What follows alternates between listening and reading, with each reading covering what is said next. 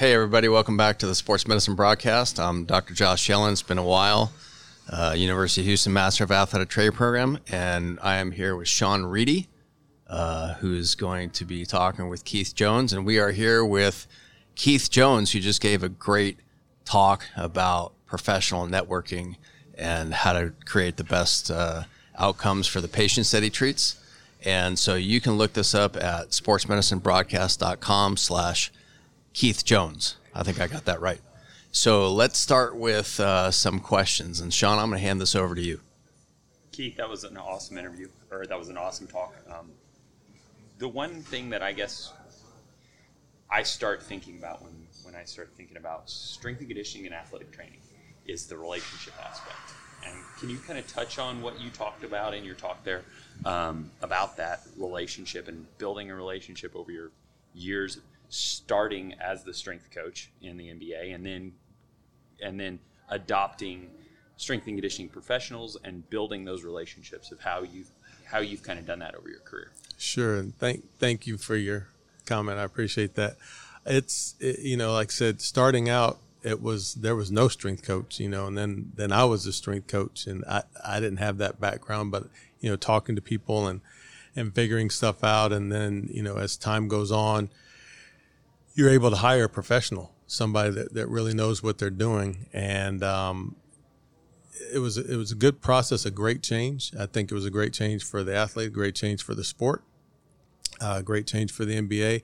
But along those same lines, it was it was learning uh, on both sides. You know, you had the strength coaches. A lot of them were, you know, from from colleges or and, and they'd worked football or, or different stuff. So it was like being able to develop your program catered to the needs of the NBA players. You know, you want to, you still want a long, lean, sinewy, agile guy, but you want him stronger and able to withstand, you know, a, a, good pounding, you know, 82 nights a year. You know, you're playing three and a half games a week and you're, you're traveling and it's, it's a grind. And so, to be able to, as an athletic trainer, to sit with the strength coach and develop a program that's going to be best for the athletes was it was a challenge, but it, it was a good thing. It is a welcoming thing, and now you see how it's grown. Um, you know where it is today with the the staffs. I mean, there's there's teams that have six or seven guys in the strength and conditioning department you know, and, and the analytics and the, the load management and everything. It's it's grown into a science of it own, of its own. It's it's good to see, but it was uh, it's it's crucial that, that the strength coach and that trainer, the athletic trainer, the head of performance, and the the um, head of sports medicine, um, can build a relationship from the ground up. You know, I mean, like I said in, in my talk coming in at day one, and you know, let's get it on a personal level you know let's i need to know who you are and and how what makes you tick you know not as a not as a professional but but as a person. You know what's important to you and and learn how to support each other and and then build out from there. That was one of the one things that i wanted to i think touch on. Um, throughout my career in college football and, and, and college athletics i think that is the one place also having a background and an understanding and an appreciation for strength and conditioning that I've really tried to build is that relationship, that relationship between myself and my strength and conditioning coach or my staff that I've had. Um, probably, honestly, even a better relationship there than in some of our athletic training staffs, just due to the fact that I felt like we could assist each other better if we're having that better relationship. Um, how have you seen that change in terms of, I guess, now, or, or let's say back when you started, and as you said in your talk, one of the big things that guys were doing were they were going and and as athletic trainers we looked at strength conditioning coaches were there to get you big, there to get put on a lot of muscle, right? Now that is that dynamic has completely changed to the athleticism of the sport and things like that. How have how have, how can we change? How can we how I guess have we changed and adjusted for that? There's been some big adjustments just on the whole school of thought of what strength and conditioning is from an athletic trainer's point of view, right? Um, you know, 30, 40 years ago, you looked at, you know, that was just a guy that he was a musclehead. You know, he's just picking up weights and pushing a lot of weight around, getting people stronger, getting a bigger chest, and you know, big big broad shoulders and, and thick back and all that stuff, and wasn't necessarily conducive to the sport of basketball, right? And I think you know a lot of trial and error uh, comes. You know, let's see what works and what doesn't work, and let's sit down. You know, me and you, uh, we're we're both invested in this thing. You know, we, we both need to succeed, or we're both going to fail. So I'm gonna I'm gonna give you all that I got, and all the knowledge I have, and and what I what I'm looking for. I'll, I'll tell you what I'm looking for. I'm telling you what I what I'm scared of. Okay, and then you give me the same thing, and we're gonna we're gonna come together, and we're gonna figure it out. And I think that's what's come through the pipeline in the last you know 30 years is um, and especially probably in the last 10 or 15 years is everybody understands that that you know that the strength coach he's like okay i need the trainer to be on my side for one but just to understand what i do and and how i could benefit him. And on the athletic trainer side the same way okay? This guy he could he can make me look good or he can kill me you know and so it's it's not that it's us against the world but you know what if if we combine our experiences and our strengths and what we can do for the athlete, then on on downstairs, as I always call it, where we work downstairs, we're going to be it's going to be hard to penetrate it because we're going to we're going to be together, we're going to be locked in, we're going to be integrated. You know, if, if a coach comes to us and asks us a question, you'll be able to answer that question just as good as I will because we're together in this thing. And one thing that I didn't mention that, you know, players and coaches – they're different, right? Um, you know, I always see it as a triangle. You have, you know, athletic trainers and strength coaches, you have management, you have coaches, right? So if a coach or a player sees a weakness in your program, they'll kill it.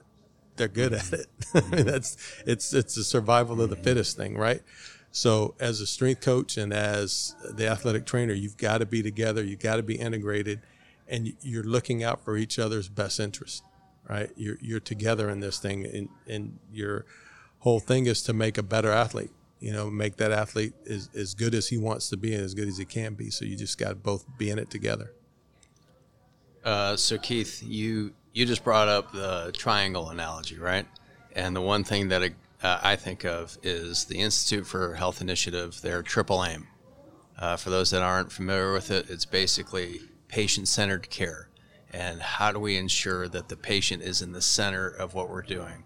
So, what I want to do is I want to take uh, athletic training and strength conditioning out of the sports model.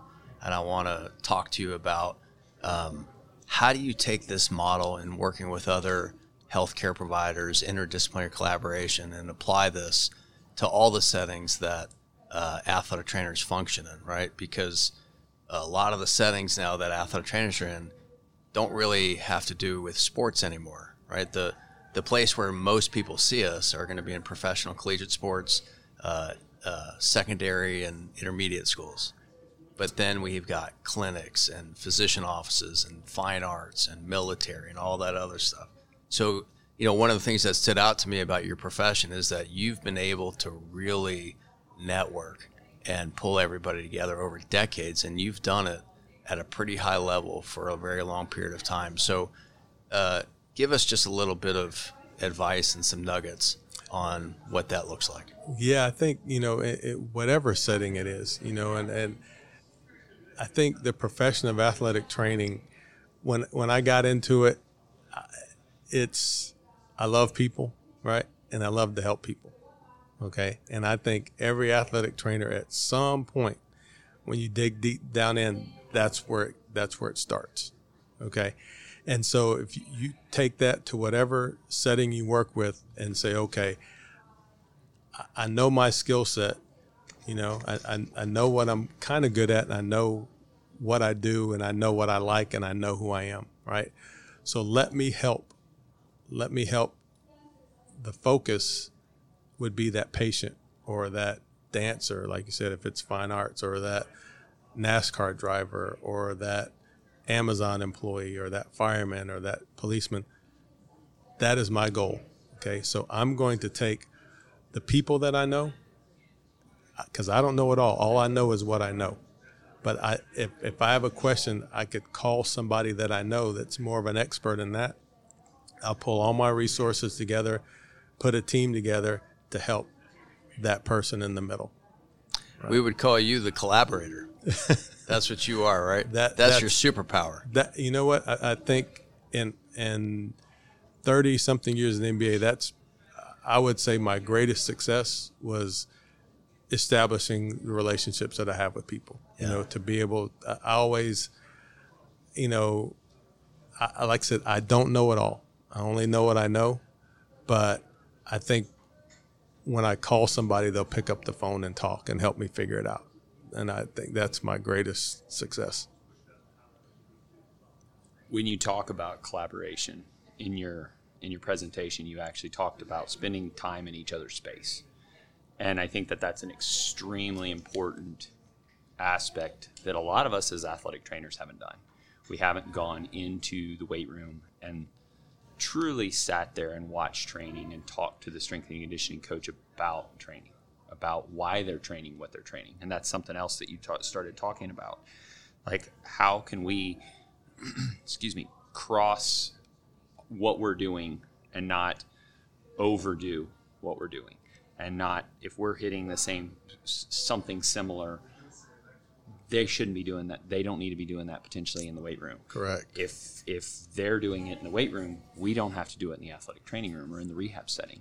So how have you built that relationship? How how have you spent that time in there without trying to be? And I, and, and I kind of talk I'll talk to this in the high school college athletic trainer where how many times now do we feel like when we go in there our strength coach is like well this guy's checking on me yeah. and and build that relationship because i've done it i've i've, sure. I've felt like i'm that person that people are questioning like what's this guy doing but then i've built that relationship yeah. how have you done that that's the same thing as like i said just being in each other's space going into the going into the weight room you know if you're if you're sitting at your desk and there's you know, if you have some paperwork you have to do, something to put on the EMR, you know, and you're like, okay, you know what, I can do that in 30 seconds, but I'm going to go over here in the weight room and just hang out and talk and, you know, ask questions and, and just get the vibe over there and, and, and see what's going on and see how I could help and, and learn, you know, educate yourself, watch what they're doing. Right. And then a lot of times I'll see the, the strength coach and, he'll walk through the training room going, you know, to get something to eat or something. And, you know, you stop him and, and invite him, you know, you're, you're welcome here. This, this is you. You come in here and sit and talk and, and just like I come in there and sit and talk, you know, because we, we're gonna, we're gonna put our ideas together. We're gonna, we're gonna share ideas. If, if you see something that I'm doing that you don't like, or something that I say you don't like, let's talk about it you know, let's get on the same page and and uh, be able to, to, to help these athletes. And that's you know, like I said, just to collaborate. It, it's a it's a good term, but just to to sit and and be together and figure things out, and it's fun. It's fun, and you'd be surprised by doing that as an athletic trainer how much better you'll be as an athletic trainer.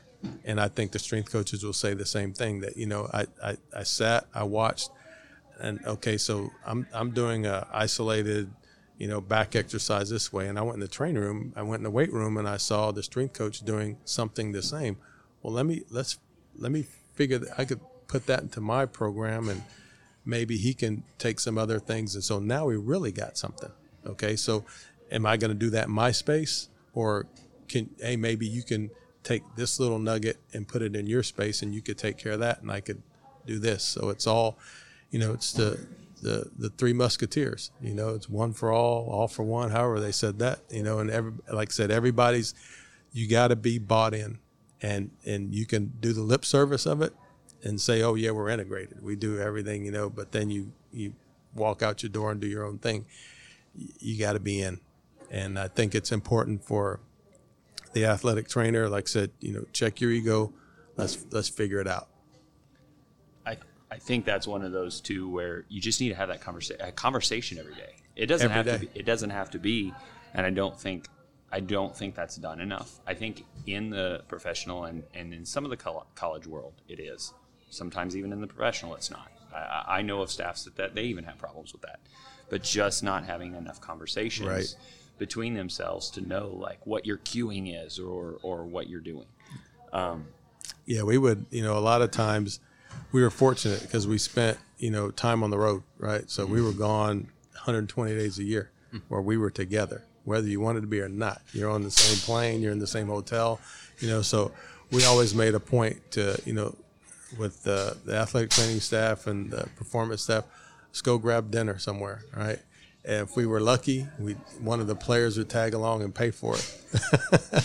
but um, you know, we would go and, and we we'd sit and you know have a couple drinks and just sit and talk. And I mean, we talk about kids and talk about family Yeah. and and talk about players and coaches and you know talk good about some of them, talk bad about some of them, right? But we would talk, and we developed that that communication, that relationship right there, and so it was easier, you know, if you had to say, hey, you know, I don't want the guy doing this in the weight room today because of this.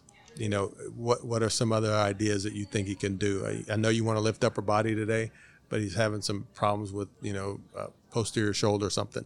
So what you, you have some ideas? Let's you know toss those around. Okay, cool. Because now it's it's not strength coach and trainer.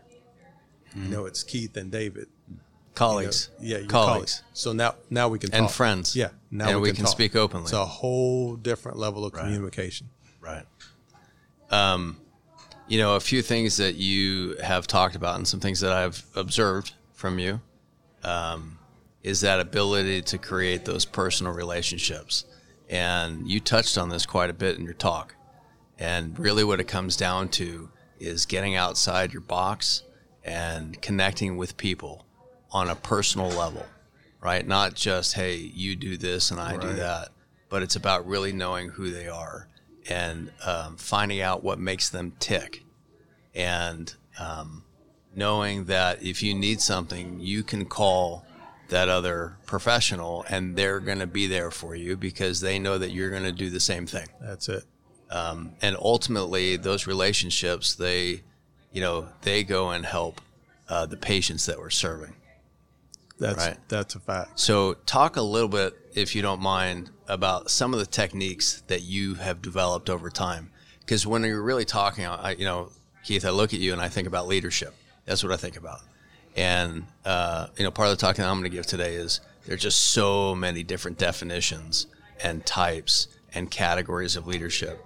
So talk a little bit about what type of leadership do you think you took on over the decades and how has that developed over time That's a great question. You know, and and I, I look at leaders and you know you hear the term and and I never really view myself as that. You know, I just I mean, I you know obviously I am and I have been. You know, but I just um, you know like I said I, I want to help. So um, you know through many years and a lot of experiences and everything you you learn what to do and what not to do, right?